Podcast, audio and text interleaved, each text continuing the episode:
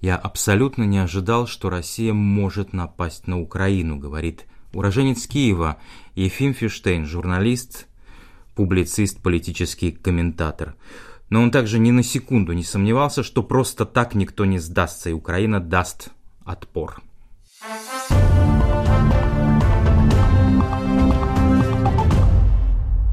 Я хочу вернуться в данный момент на год назад, когда началась активная фаза вторжения войск Российской Федерации в Украину, когда началось это главное событие, за которым мы следим в течение уже года. Накануне, естественно, это не началось со дня на день. Накануне, за месяц, за два, даже, я уж не помню, за три, в канун Нового года, 22-го, даже Зеленский говорил, что мы ничего не ожидаем и ничего подобного не произойдет. Вы, когда наблюдали за этой ситуацией, ожидали, что может быть такой разворот, реально начало войны в Европе? Скажу прямо, я ничего подобного не ожидал. В страшном сне, в кошмарном сне мне не могло присниться, что дело пойдет таким образом. И я вполне сочувствовал Зеленскому, который заботился об украинской экономике, понимая, что тревожные вести, может быть даже слегка преувеличенные, как тогда казалось, могут вызвать отток капитала из украинской экономики, чего ему не хотелось. Другое дело, что практика показала, что никакой отток капитала не мог нанести такой вред экономике, как полномасштабная российская война. Тут удручает скорее другое. До последней минуты, до начала вторжения Россия безбожно врала мировому сообществу, рассказывая про, про отвод и отъезд войск, отвод войск, которые показывали на карте, как едут эти поезда, груженные танками от украинских границ. А на самом деле все было наоборот. Готовилось уже в ближайшее время вторжения. То есть урок первый. А, нужно привыкнуть к тому, что новости могут оказаться еще страшнее, чем мы думаем. И урок второй. Нельзя, к сожалению, верить империалистическому государству, каковым является Россия, вообще ни одного слова. Оно, оно такое государство никогда не говорит правды, даже приближенной какой-то к истине – ситуации не описывает и наоборот делает все для того, чтобы мировая общественность снова и снова убеждалась в способности российского правительства лгать в глаза. Как говорится, плюнь в глаза, для него божья роса. Вот так относилась Россия к ожиданиям мирового сообщества. С одной стороны, можно понять, хотела, чтобы момент неожиданности был. С другой стороны, никакого момента не произошло. Россия бросила туда какие-то части, очевидно недостаточные для того, чтобы сломить сопротивление Украины, и в результате стала э, свидетелем, мир стал свидетелем чудовищного поражения. Все области, занятые в эти первые дни, с учетом момента неожиданности, оказались потом отвоеваны украинцами в порядке какого-то достаточно унизительного для великой державы, унизительного, я бы сказал, выметывания э, армии вторжения с территории Украины тогда. Я имею в виду, конечно, ситуацию вокруг Киева, я имею в виду все эти э, реляции триумфальные, военные, о том, что Гастомельский аэропорт взятый уже э, на Подоле войска где-то подходят к центру Киева и так далее. То есть э, случилось немыслимое. И никакими последующими какими-то соображениями или увещеваниями, уверениями нельзя отрицать того факта, что Россия потерпела на первом этапе войны унизительное поражение. Никто не ждал нападения России. Кого я не спрашивал из обычных жителей Украины, которые попали сюда после начала вторжения, беженцев, все мне говорят, мы ждали, что нас будут просто пугать. Вы ждали, подозревали, что Украина может дать такой отпор, потому что в первые же часы действительно все ожидали пару дней, и Украина сдастся. Потому что перед этим как бы ну, не было основания ожидать чего-то другого, тем более, что был 14 год с аннексией Крыма, когда бескровно абсолютно сдали. Вот тут и личность Зеленского самого. Артист, шоумен, и вдруг такая отвага, и вдруг такое, такое проявление жесткого характера. Здесь целый букет вопросов, что называется. Если начать, скажем, с личности Зеленского, то с ним произошло удивительная метаморфоза, трансформация, когда человек, поставленный в определенные условия, выявляет лучше всего свои внутренние качества, потенциал свой человеческий и политический, и вдруг оказывается, что эти особые условия, в которые поставлен человек, никак не пригодны, не обучены этому делу, и, может быть, по жизненному опыту непригодный для такой роли, вдруг оказывается на высоте совершенно новой исторической роли. Да, Зеленский поразил всех. Просто поразил тем, что он не просто оказался на высоте, он взял самые большие политические высоты, высоты морали, которые Запад когда-либо видел. Не случайно его называют новым Черчиллем. Да, Черчилль никогда не попадался на эту удочку авторитарских, авторитарных режимов. Он никогда не просил, чтобы ему помогли Путин или э, тогда, в его времена, Сталин. Он всегда знал, что против таких режимов нужно просто выстоять, и нужно иметь достаточно мужества и мало комплексов неполноценности. Зеленский вдруг, как оказалось, комплексов неполноценности – не имел, что позволило ему э, занять ту позицию, которая поразила весь мир своей, своей мужественностью, но, как оказалось, и знанием своего народа. Вот что удивительно. Для меня не было, вот украинское сопротивление, в отличие от вторжения, которого я не ждал, не было полной неожиданности. Во-первых, я родился и вырос в Киеве, то есть э, слегка знаю особенности украинской ментальности, которые недоступны не только российскому руководству, но и многим западным наблюдателям. Они не видят разницы, не понимают, почему украинцы такие, как говорят у нас, завзятые, почему они такие упорные. Да просто такова их ментальность. У них нет э, ментальности человека, зависящего от государства. Просто не было в истории такого случая. У них никогда не было царя. Они никогда не вводили свое человеческое значение из величия государства, как это принято в России. Государство сильное, великая держава, поэтому и я как-то оказываюсь хорош. Это меня возвышает. Украинца это вообще не возвышает. Вспомните, запорожцы пишут письмо турецкому султану а, Репина, о котором сейчас спор идет, украинец или русский. Так вот, важна сама картинка. Пишут письмо турецкому султану. Это, кстати, исторический факт действительно, это был какой-то из Мехметов, который предлагал украинцам э, мир, они отказались от этого мира, который для них был позорным. Короче, сидят за столом люди, какой-то казак там удалой, какой-то крупный, хороший, как говорится, крепкий мужик с хорошим хозяйством, крепкий хозяйственник, кулак по-русски, какой-то фельдшер, местный, как писарь местный, то есть э, интеллигент с точки зрения остальных, все заслуженные люди в своих, э, в своих селах, хуторах и так далее, заслуженные, то есть по делам их судят. Это, это называется в социологии меритократическое общество или меритократический принцип. И вопрос, естественно, напрашивается, простите, а где начальство какое-то, которое решает вопросы войны и мира. Объявлять войну султану или идти войной на ляхов, но это же дело начальства. А украинская ментальность говорит, нет, нет, как говорится, командиров нам не надо, атаманом буду я.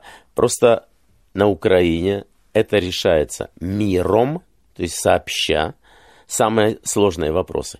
И никто не выше другого. Гейтманы, гетьманы – избираются, причем на строго оговоренный, ограниченный срок, а затем переизбираются. И так по всей э, структуре. Украинцы не знают понятия вертикаль власти.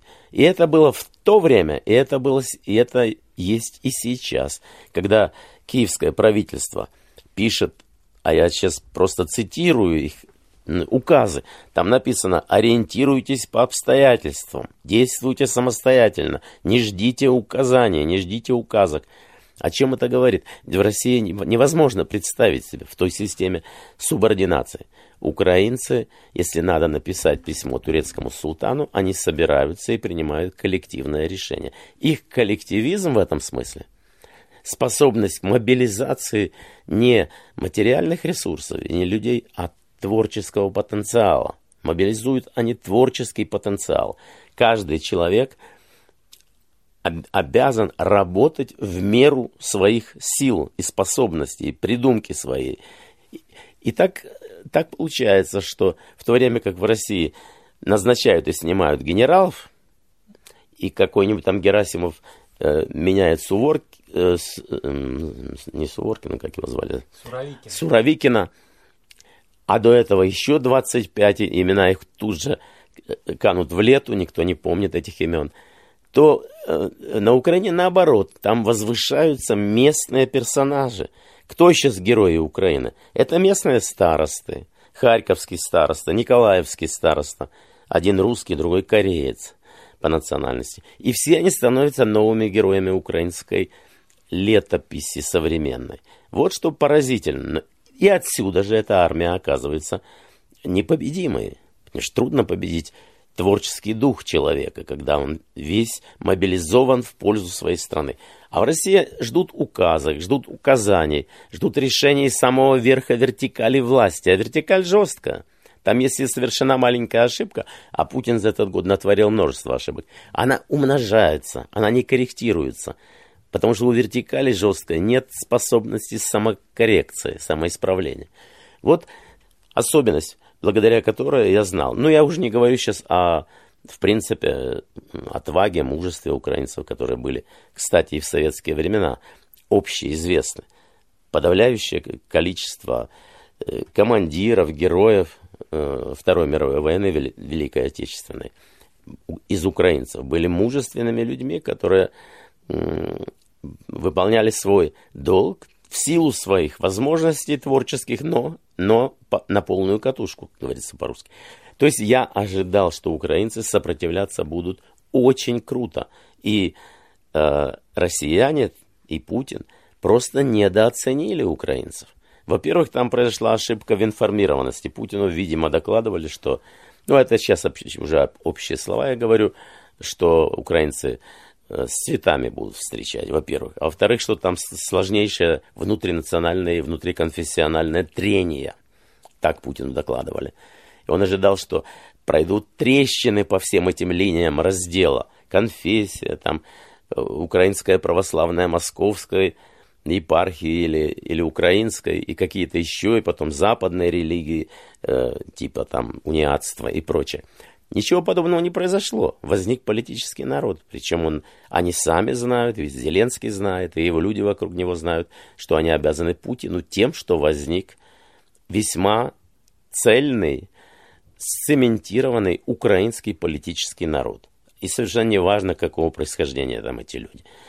Мы видим люди, людей всех происхождений. Но они ставят свой творческий потенциал на службу общему делу в данном случае. Мы видим, что там нет практически, там есть реально оппозиция, люди недовольные Зеленским. Мы видим это по всем проявлениям. Но такие люди есть везде, во всем мире. Но нет трещин. Общество даже в тяжелой своей нынешней ситуации не дает трещин. Это очевидно. Поэтому я всегда был уверен, что украинцы окажут самое упорное сопротивление любому, кто, кто вторгся на их землю.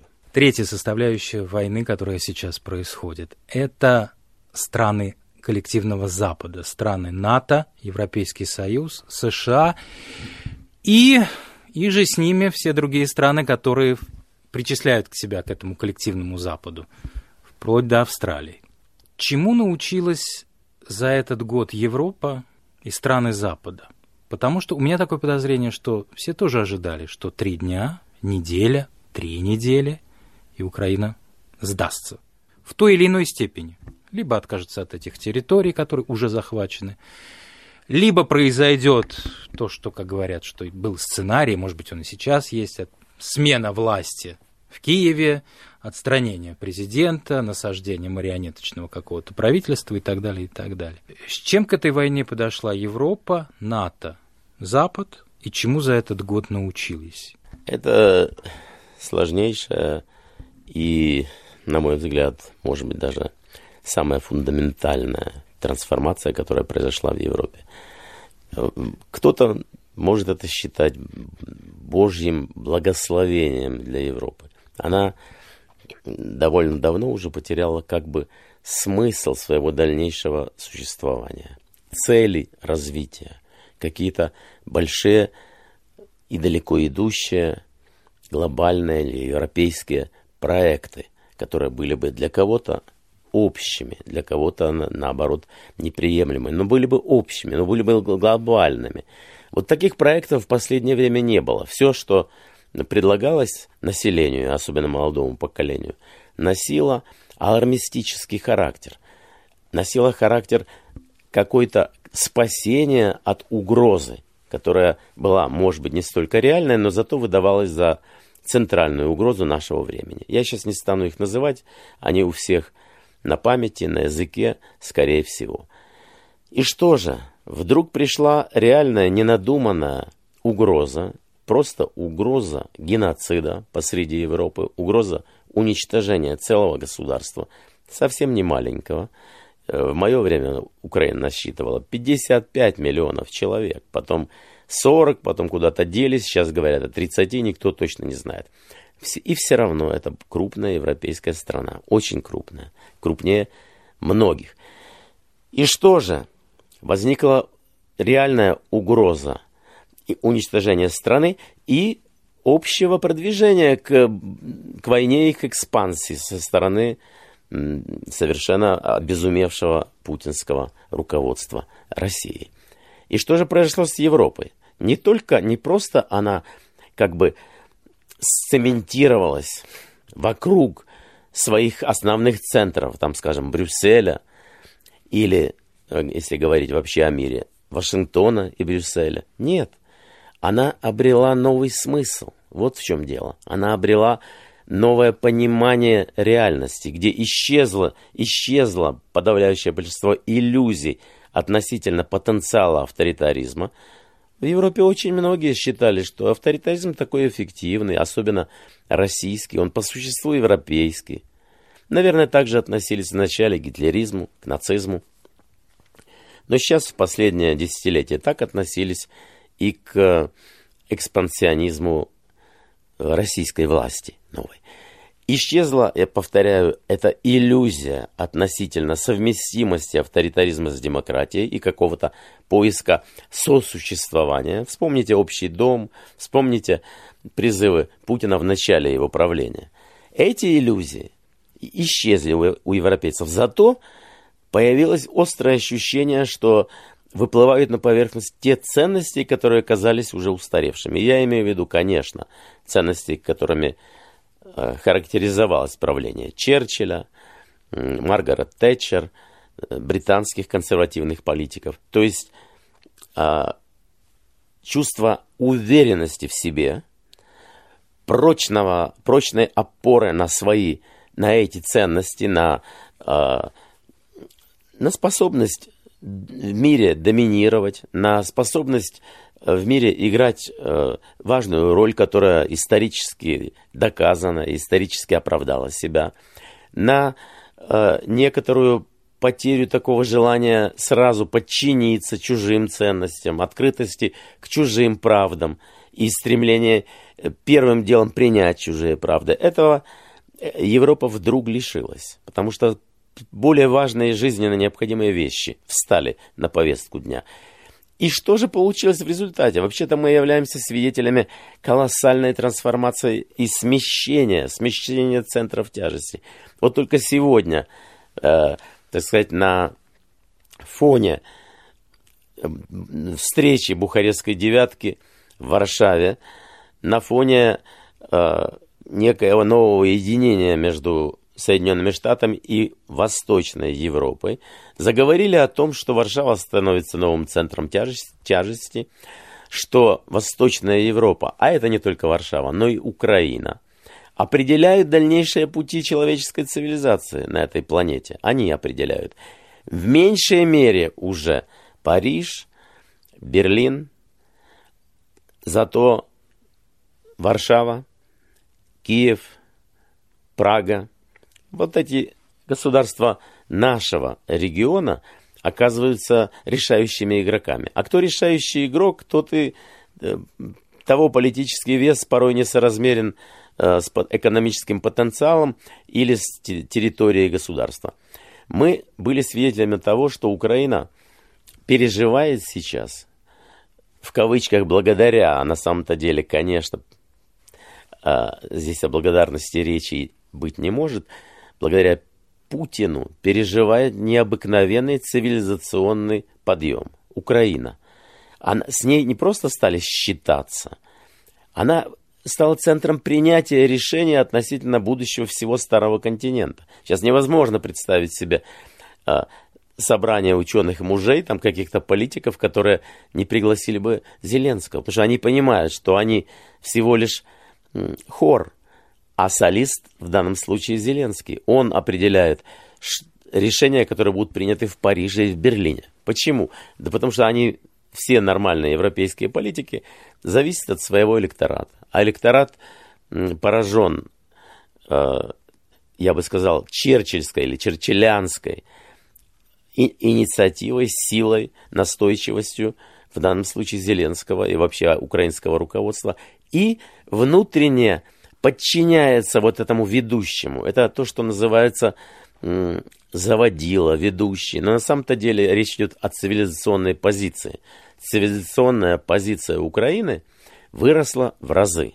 Наверняка Путин этого ожидать не мог. В то время как э, цивилизационное влияние, называется иногда политическим весом, скажем, страны, которой Путин руководит, России, оно в разы уменьшилось. Не только потому, что кто-то бойкотирует, а потому что заданы процессы, которые надолго.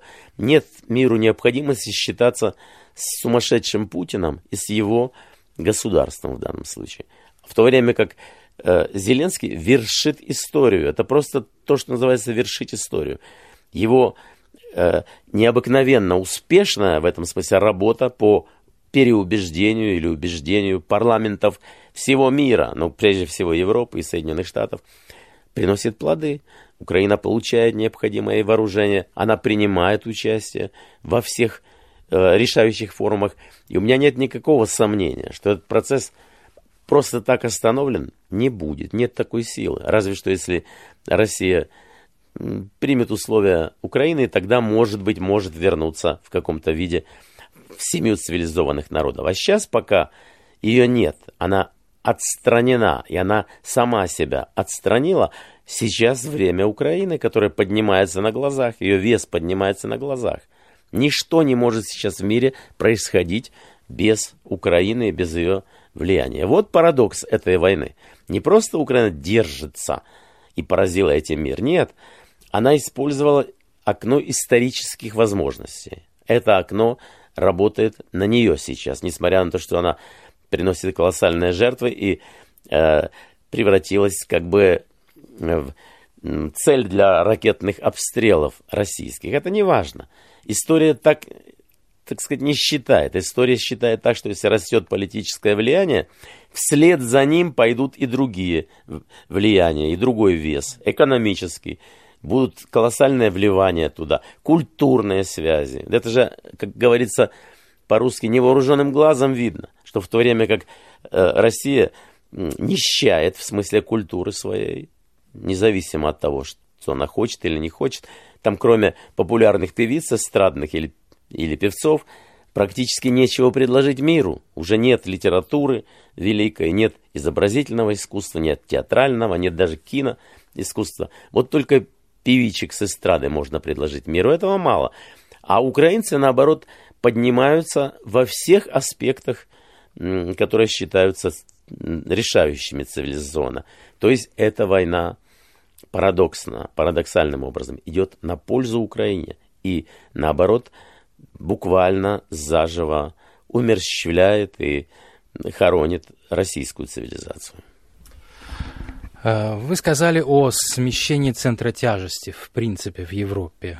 Уход от Берлина и Парижа, Варшава. Прибалтика заняла категорическую позицию сразу, еще до начала даже войны, это было ясно и по Грибаускайте, как она заявляла, Литва, э, Варшава. А какое место мы сидим в Праге? Какое место в этом смещении центра тяжести на Восточную Европу на фоне бухарестской группы? Какое место у Чехии? у Праги. О Чехии в последнее время заговорили в связи с председательством в Европейском Союзе. Говорят, что это было удачно. О Чехии в последнее время говорят в связи с приемом беженцев украинским. Полмиллиона здесь принято. А о Чехии говорят в связи с поставками военного материала Украине плюс ремонтируются танки, подготавливаются тоже солдаты и так далее. А чехи заговорили в последнее время в связи с избранием нового президента, генерала в отставке, военного человека, который тоже успел у Украины заслужить, так сказать, критику совсем недавно, когда сказал, что нужно учитывать и не самый лучший вариант исхода войны. Тут же получил оплеуху. Какое место может занять Чехия в этом смягчающемся центре тяжести в сторону Восточной Европы. Сначала хочу заметить одну деталь, которую отказываются понять многие западные аналитики. Почему они говорят об опасностях, связанных с тем, что российское государство и ее правители могут потерять лицо? Почему они говорят о том, что можно опасаться российского возмездия, каких-то возможно, военных действий со стороны России, которые бы поставили под угрозу их государство, да, такие крупные и мощные, как Германия, Франция, скажем. В то время как Балтийские государства, я о Польше не говорю, это крупнейшее европейское государство, которое как на дрожжах повышает свою роль точно так же, как Украина. Этот цивилизационный сдвиг обещает Польше стать новым или одним из новых центров Европы наряду с Киевом. Почему балтийские, балтийские государства совершенно ничтожно малые по сравнению с этими большими, не боятся противиться России, не говорят вслух, понимаете, наше дело такое, мы здесь самые маленькие, нас могут в одну минуту. Ничего такого не говорят, наоборот, они самые решительные. Почему? Потому что там очевидно среди политической элиты есть ясное понимание – что только решительность и готовность защищать свою территорию до конца в самых радикальных формах борьбы, вот это понимание обеспечивает этим восточноевропейским политикам их смелость, силу, да и в результате, кстати, и шанс на, на то, что они переживут это. Они уже в прошлом знали примеры подобной борьбы, неравной, они не боятся неравной борьбы. Вот что важно понять. В истории же не все по линейкам делается, по какому-то единому плану. Ничего подобного. Государство вступает в неравную борьбу и решает вопрос тогда не то, насколько неравны их территории или население, а то, насколько готовность народов встать на защиту своих ценностей велика или наоборот низка, и зато высока закомплексованность, неуверенность в себе и так далее. Так вот, э, чешская ситуация, разумеется, несколько отличается, но в то же время она и типична для всей Восточной Европы. Здесь произошла смена поколений и смена политических элит в значительной степени. Буквально в последние месяцы и буквально на глазах, вот сейчас происходит смена президента, фактически приходит новый президент через пару дней к власти – и точно так же получилось с правительством. Старые элиты ушли, новые пришли. Я не говорю, что они едины в своем целеполагании, нет. Но они преданы принципу свободы. Чехия оказалась одной из тех государств, которые первыми реагировали на угрозу свободе всей Европы. И если какой-то скептик скажет, ну чехи-то ведь их помощь несущественна по сравнению с другими государствами, она, разумеется, меньше, чем помощь какой-нибудь, не знаю, той же Польши или, может быть, сейчас Германии, хотя я уже в этом не очень уверен. Но чехи первыми а, пришли на помощь Украине, буквально одними из самых первых. Во всяком случае, танки стали поставлять, хотя и советского производства старые, Но тем не менее, что было, то поставили. И это оказалось, во-первых, вовремя, а дорога ложка к обеду. А во-вторых, украинцы прекрасно понимают соотношение возможностей и предоставленной помощи. Оно в, чешской, в чешском случае вполне достойное. Политическая элита достойно поддерживает Украину, тоже понимая, что речь идет не о борьбе за какое-то одно отдельно взятое где-то там государство, а за борьбе за свободу Европы, просто Европы всей. Так вот, эта последняя ситуация с э, неудачным выступлением генерала, э, мне кажется, случайностью. Возможно, плохая подсказка советников. Не лучшее, я бы сказал, заявление. Потому что в нынешней ситуации, когда э, решается судьба Европы, не Украины, надо понимать, Поражение Украины означает поражение коллективного Запада. Вот что надо совершенно четко понимать. Это не вопрос того, там, где пройдут линии разделения. Где бы они ни прошли, это всегда будет э, в пользу Путина и его принципа э, войны за демилитаризацию, денацификацию не Украины, а всей Европы. Вот о чем идет речь. Ведь по э, путинским словами представлением, вся Европа захвачена нацистами. Так вот, э, не знаю, кто генералу посоветовал, но в, данном, в данной ситуации вообще нельзя ставить под вопрос и ставить под сомнение исход этой войны. Нельзя даже задумываться на секунду над тем, что бы могло произойти, если бы Украина проиграла. Она не может проиграть, потому что проигрыш или потеря Украиной своей независимости означает потерю независимости Запада в целом. Только крайне наивный человек может себе представить, что Россия может захватить Украину, а при этом соседнее государство, та же Прага, Чехия, будут вполне независимыми. Как говорится, мы это уже проходили. Когда динамика такова, что авторитарный режим, коммунизм, скажем, находится на подъеме, то это захватывает все новые и новые территории, государства, границы ничего не означают. Как пишут на некоторых российских билбордах, Россия не знает границ, не знает своих границ даже. Они проходят, как писал в свое время э, философ Шульгин, российские границы проходят там, где Россия натыкается на непреодолимое сопротивление других народов. Вот только там. Вот украинцы показали, что такое непреодолимое сопротивление. Если бы они не поставили такой заслон, то наверняка путинские армии бы двигались дальше и дальше, потому что Россия не знает границ. Но она их узнала, потому что ее э, экспансионистское нутро наткнулось на непреодолимое стремление украинцев защитить свои земли, свои территории и свое, кстати, свободолюбивое общество, без царей, без начальства верховного, которое, от которого зависит жизнь и судьба человека схлестнулись две стихии. Стихия, которая выводит человеческое достоинство из, вели, из величия государства, и стихия, где человеческое достоинство определяется только личными заслугами самого человека, силой его творческого потенциала в любой области, в военном деле, в техническом деле, в культуре и так далее. Вот эти две стихии схлестнулись, и от того, какая из них победит, ведь зависит дальнейшее развитие человечества. Или мы мы, благодаря украинцам, защитим принцип свободы свободного человека, не зависящего от государства, или наоборот, возобладает этот грубый, зримый, но неплодотворный принцип. Принцип, когда государство определяет жизнь человека.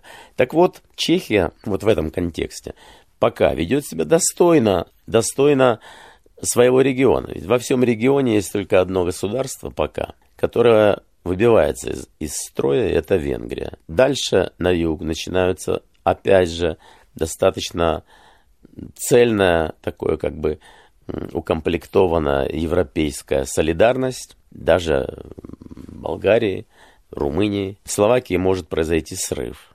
Там сейчас может прийти к власти пророссийская политическая элита. Но, тем не менее, мы говорим сейчас о регионе в целом, где скажем, Бухарестское вот, объединение насчитывает 9 членов, и э, все эти, все это восточное крыло НАТО, оно называется так, восточное крыло НАТО, оно все пока держится вместе и держится на правильных, стоит на правильных позициях, на позициях защиты свободы.